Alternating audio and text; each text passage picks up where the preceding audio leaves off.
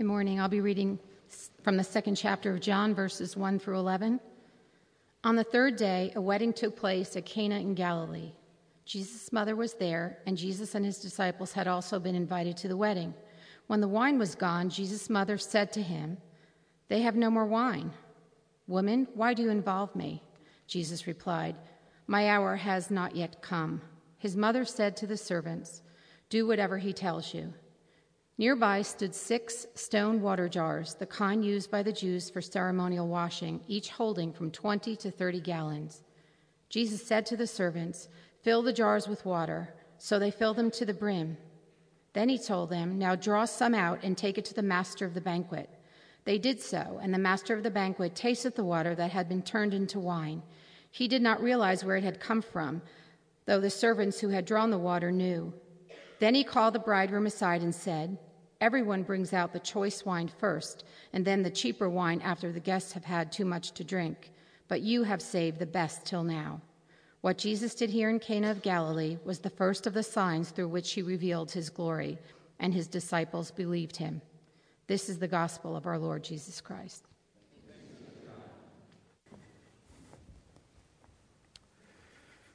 So, as I was preparing for the sermon today and looking over this passage, it got me thinking about my own wedding day. I've done a lot of weddings over the years as a pastor, but I don't think I've ever talked to another groom who had a, a wedding day like mine. Uh, see, my sister and brother in law came into town for our wedding a few days before, and I got talking to them, and their car had had some damage done to it, and somewhere along the line, I agreed to do all the body work on their car and paint it before my wedding came. And so, in those couple of days, I thought I could get it done. Well, I didn't. And so, on my wedding day, I got up very early in the morning, finished prepping their car, and then I painted their car that day and got it all painted. So, a couple hours before my wedding was to begin, uh, this garage I was doing the work in was behind my parents' house.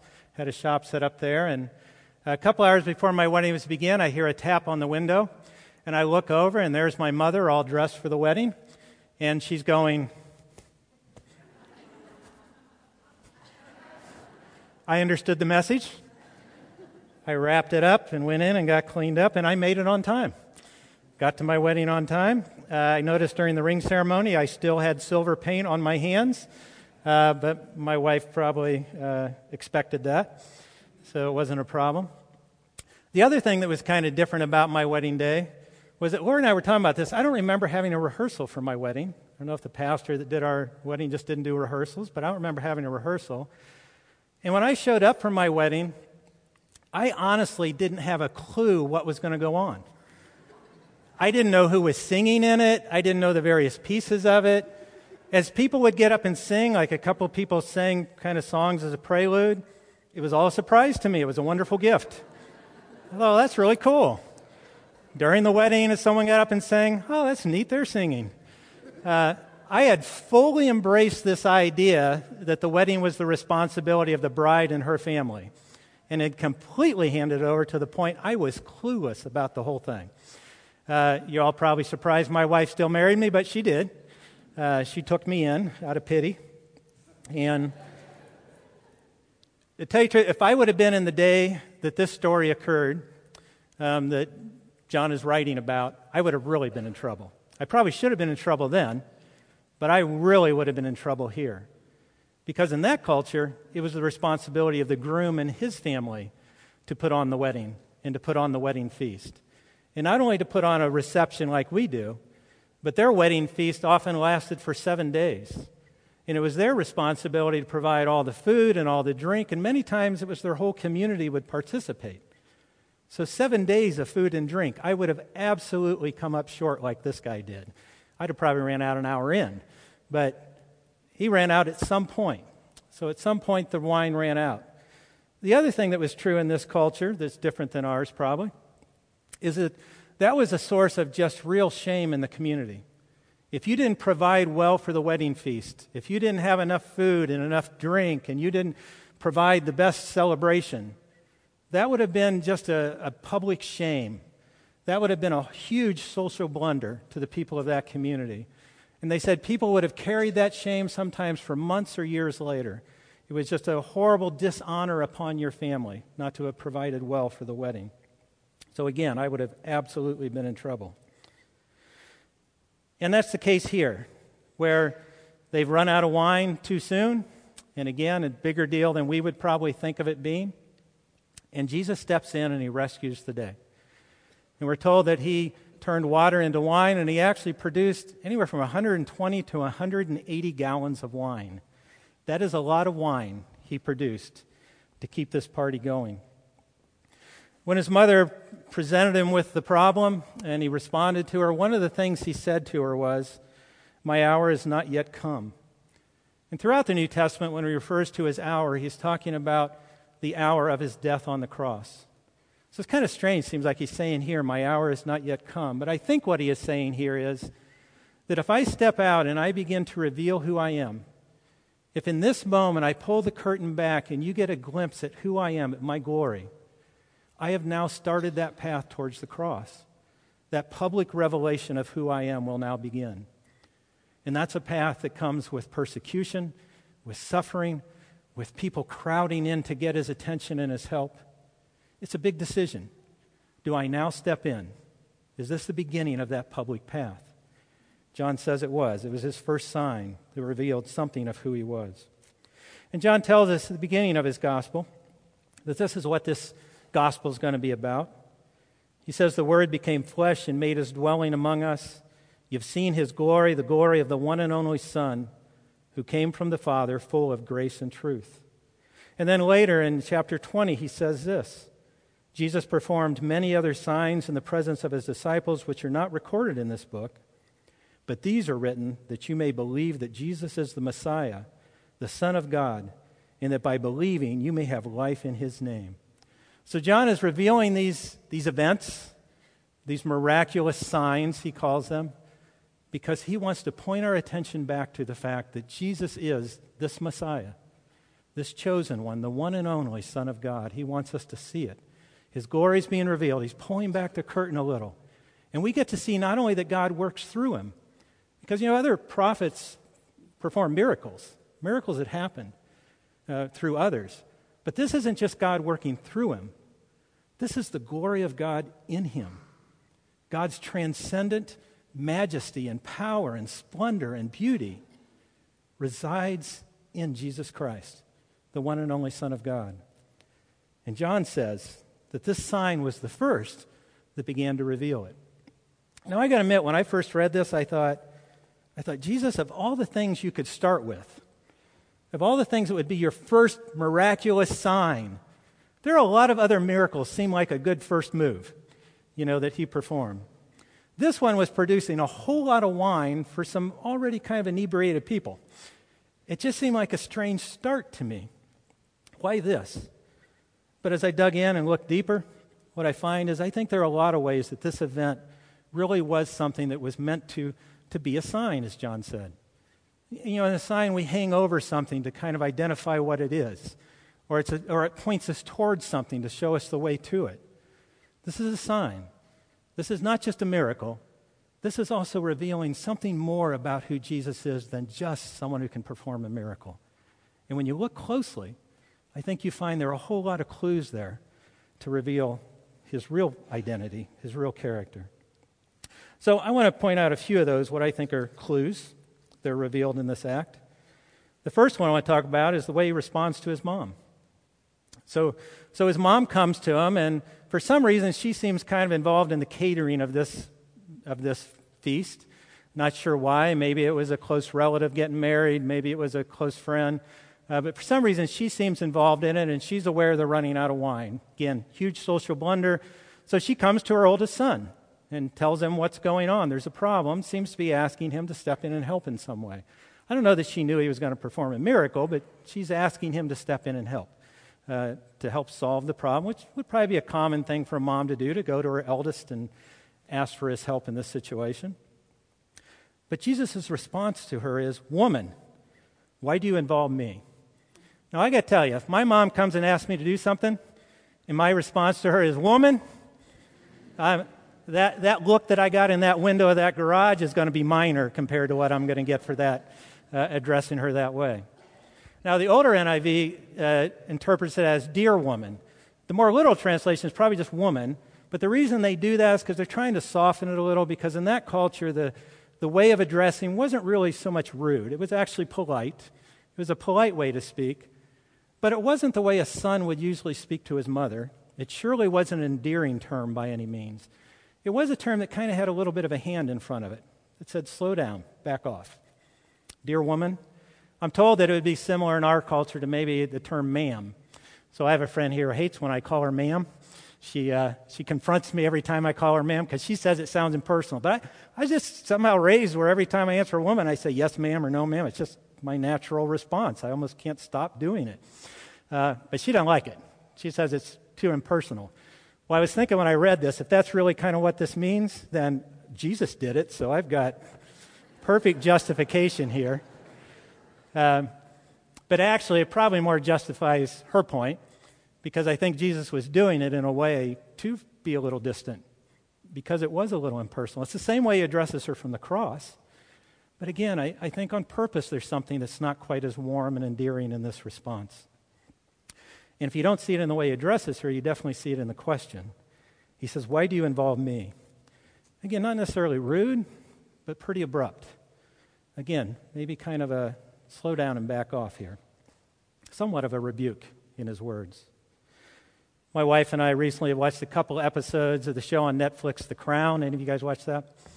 So it's the, it's the story of Queen Elizabeth II, and it's the story of when her father, the king, dies, and she's suddenly thrust into the position of queen as a, as a young woman and a young bride, and suddenly takes on that role. One of the things that was interesting to me as we were watching a couple of those episodes was as soon as she became queen, everyone had to start responding to her differently. Even her sister and her mother suddenly had to curtsy when she came into a room. They have to address her in a very kind of formal way because she's now the queen. She didn't stop being sister or mother, but now her role has changed, where she is leader and representative of a whole nation. And so now that must take priority. That is first place. They're still mother and sister, but they're also subjects of the queen, and they must respond to her that way. I think it's some of what Jesus is doing here. I think he is sending the message not just to them, not just to his mother, but also to those who are listening in and watching, and those of us who would someday look in on this story. That he's beginning to reveal who he really is. That he can't be controlled by just her plans and her wishes he must serve the plan of the Father. He's on a divine mission, and that has to take priority above everything else. Every decision now must be weighed based upon who he truly is, who he's revealed to be as he reveals his glory to us. He says in John chapter 5 Very truly I tell you, the Son can do nothing by himself. He can do only what he sees his Father doing because whatever the father does, the son also does. I don't think he's saying to his mom that somehow I'm no longer your son, but he is saying to his mom that I am also your Lord. And his mom seems to recognize that. She doesn't respond with resistance, she doesn't seem to be upset with it. She seems to understand that. She is his mother, but he is also his Lord, her Lord. And she has to recognize that the way all of us do. Um, it says something about her relationship to him, but it also says something about our relationship to him. Because now, suddenly, in that role as Lord, even, even his mother must come before him and bow before his throne and acknowledge her allegiance first and foremost to him. If his mother must do it, of course we must do that. Of course, all of us must recognize him as our Lord, and we must come before his throne humbly and submit to him. But it also says a second thing.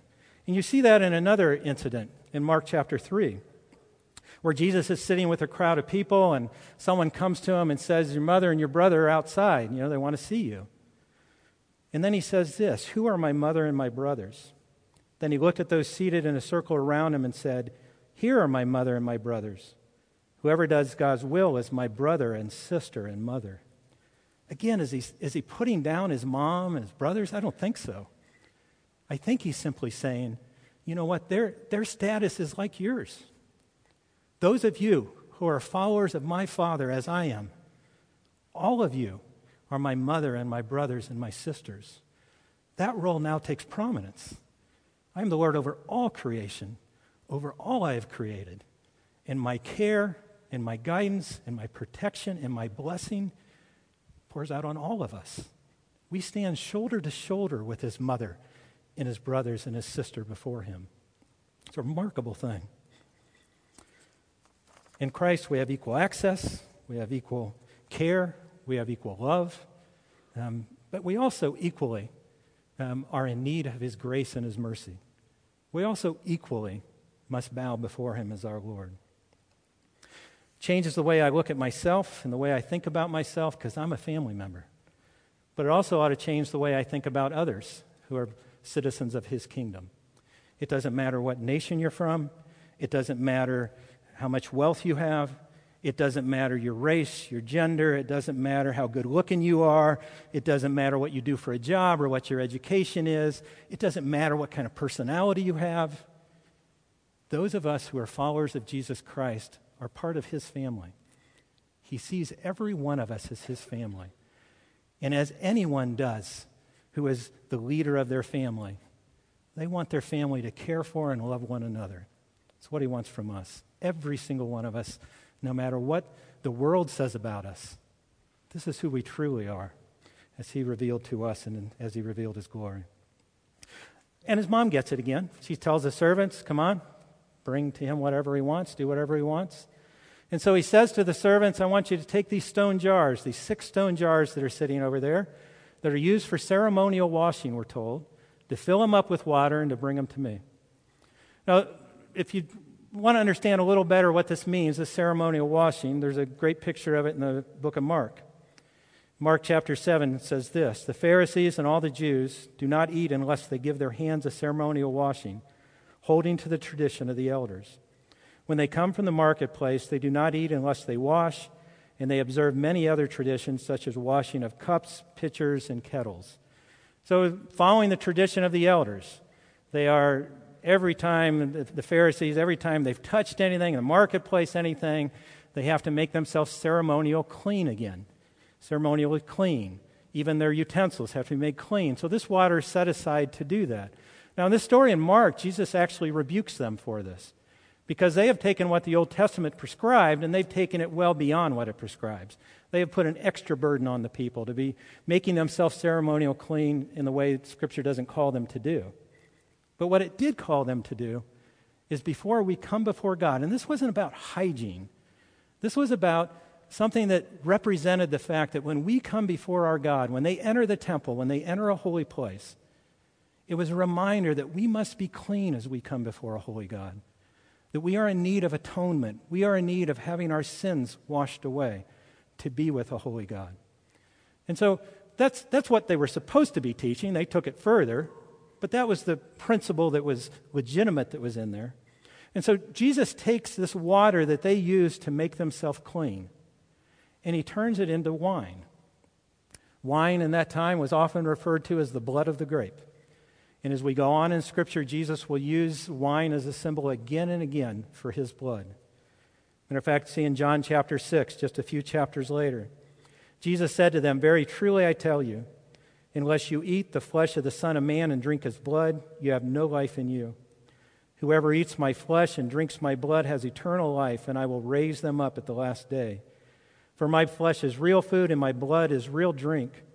Whoever eats my flesh and drinks my blood, remains in me, and I in them. They had washed themselves with water to try and make themselves clean. And I think Jesus is beginning to real, reveal to them that the way they will truly be made clean, the way they'll truly be made pure, is that they'll be washed in his blood. 1 John 1 7, the blood of, it is the blood of Jesus that purifies us from all sin. Jesus steps into this situation to save this bridegroom and his family from shame. And what he reveals, even in the way he does it, that the way he is going to take away all our disgrace, all our shame that sin brings upon us, is he is going to wash it away with his blood. And I think the symbol of the wine already begins to give us a clue and points to that. A third clue that I think reveals his glory is just the fact that he steps into the role of the bridegroom. He takes on the role that belonged to the bridegroom. From Hosea to Revelation, you'll find again and again the bridegroom used as a, uh, an image of God. But here, Jesus isn't just stepping into the role of the bridegroom.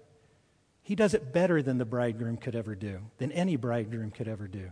He doesn't just take care of the problem, he provides wine in incredible abundance in the finest possible wine in a way that's shocking. He, he gives us the resources we need, but he does above and beyond anything we could imagine or anything we could ask for. You see it in John chapter 2 and verse 9. The master of the banquet tasted the water that had been turned into wine. He did not realize where it had come from, though the servants who had drawn the water knew. Then they called the bridegroom aside and said, Everyone brings out the choice wine first, and then the cheaper wine after the guests have had too much to drink. But you've saved the best till now, the finest wine, the finest wine in abundance. Now, I think his disciples listening in, who have all their lives been told to be watching for the coming Messiah, the one who would save them, who would save Israel, who've been hearing the words of the prophets again and again so they would know that's the Messiah coming I think they would have understood in what Jesus was doing. There was more than just solving a problem at a wedding, that these were signs that pointed to something more, pointed to who he truly was. They would have heard the words like the words of Isaiah in Isaiah 25. On this mountain, the Lord Almighty will prepare a feast of rich food for all peoples, a banquet of aged wine, the best of meats and the finest of wines. On this mountain, he will destroy the shroud that enfolds all peoples the sheet that covers all nations. He will swallow up death forever. The sovereign Lord will wipe away the tears from all faces. He will remove the people's disgrace from all the earth. The Lord has spoken. That's the Messiah they were waiting for. And in what Jesus was doing, I think he's already giving us clues, pictures. That's me. I am the one that the transcendent presence and power of God rests in me. God is before you.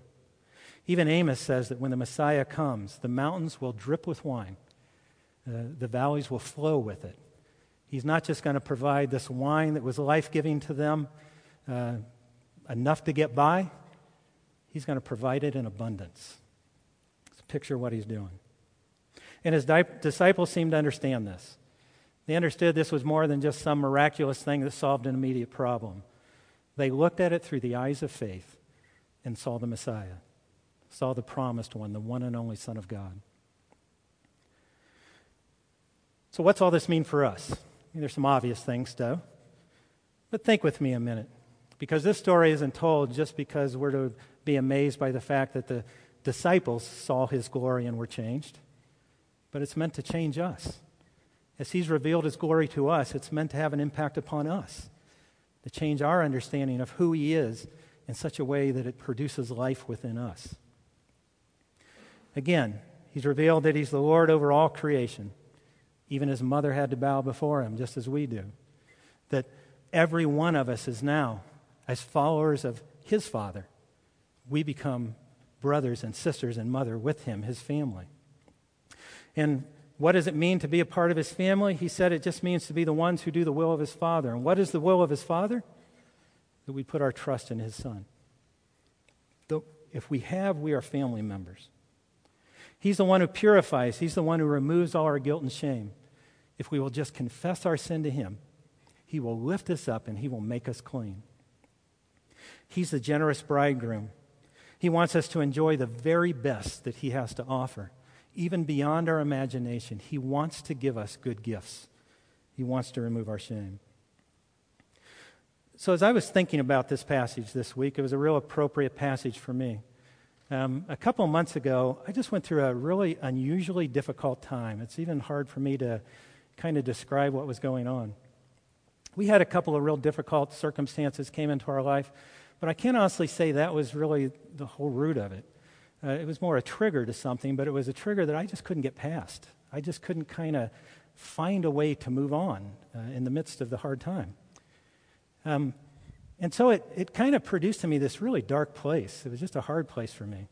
It was a sense of kind of, you know, how you get to those places where every failure, every inadequacy, everything wrong just keeps replaying in your head.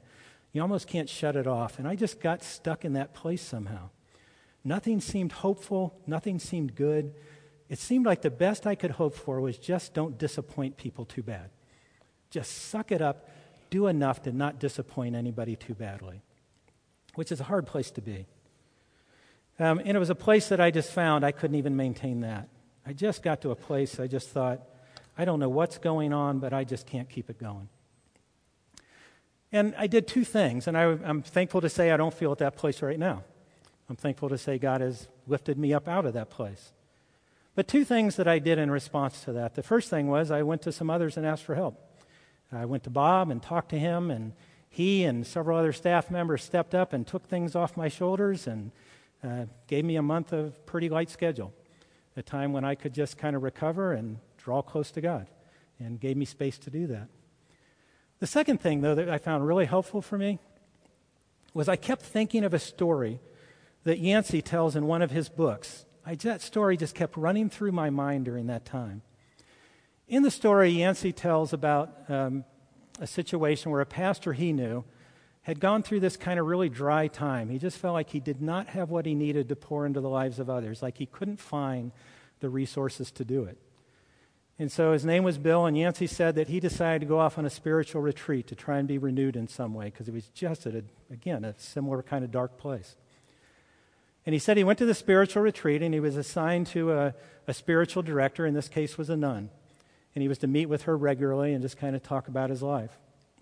And he said he met with this nun and he began recounting kind of his situation, what had been going on in his life, what he felt like were the burdens that he lived under, and just the strain he was under, and the difficult situations he was facing. And he said he just told his story, his gut wrenching story. He pour, poured out before her. And he said at the end, he was waiting for her to just show empathy and pour out empathy on him and comfort her, comfort him and lift him up and encourage him.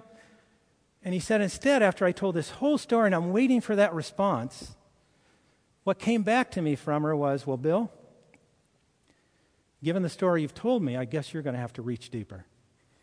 So that was not what I was looking for. But I thought of that again and again and again. What good advice that was. I don't think she was saying to him, You need to reach deeper and find more of your own resources. Suck it up, pull yourself up by your bootstraps, and try harder. I don't think that's what she was saying. I think what she was saying is that image that I've shared before that I love from Scripture, from Jeremiah 17, one of my favorite passages in Scripture. In that story, it's the story where the people of Judah are about to go into captivity in Babylon. And it is going to be a harsh time in their history. It's going to be difficult. They're going to suffer some really difficult things. It's described as this dry desert. It's going to be a hard place to find life. And God, through Jeremiah, is letting them know you're going to have two choices when you go into that hard place, two ways to survive it. The one way he describes is the desert bush. I'm told it would be similar to like sagebrush that we see on movies or something. That it's a bush that was almost designed to survive in a harsh desert land. It used all its resources for just survival. It doesn't produce fruit, it doesn't produce much color, its roots are close to the surface so it can catch the morning dew.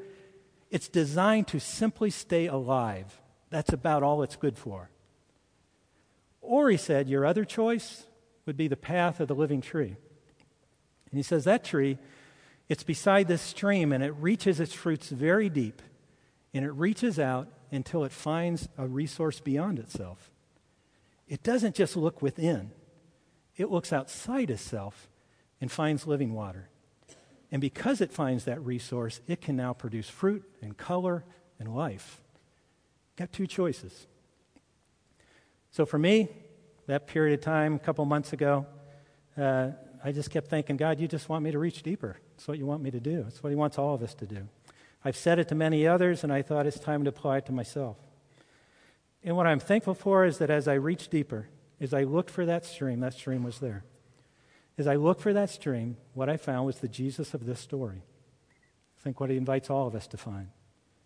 What I found was someone who, despite my shortcomings and my unworthiness and my failures and my weirdness and all those things, someone who's still there and grants me access before his throne.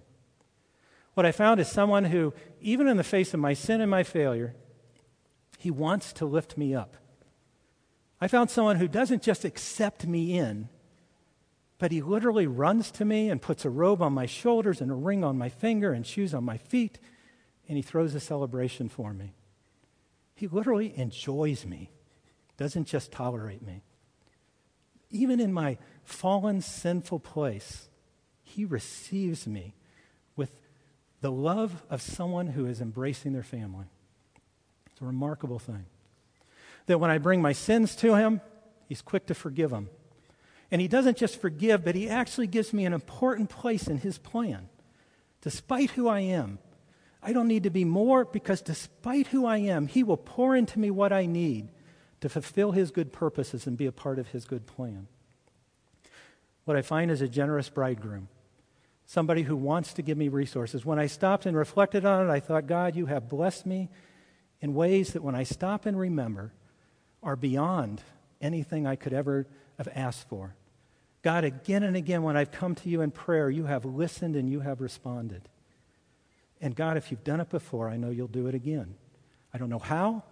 It'll probably surprise me. But God, I know that's the God you are, the generous bridegroom. This is Jesus, the one and only Son of our Father, who is full of grace and truth.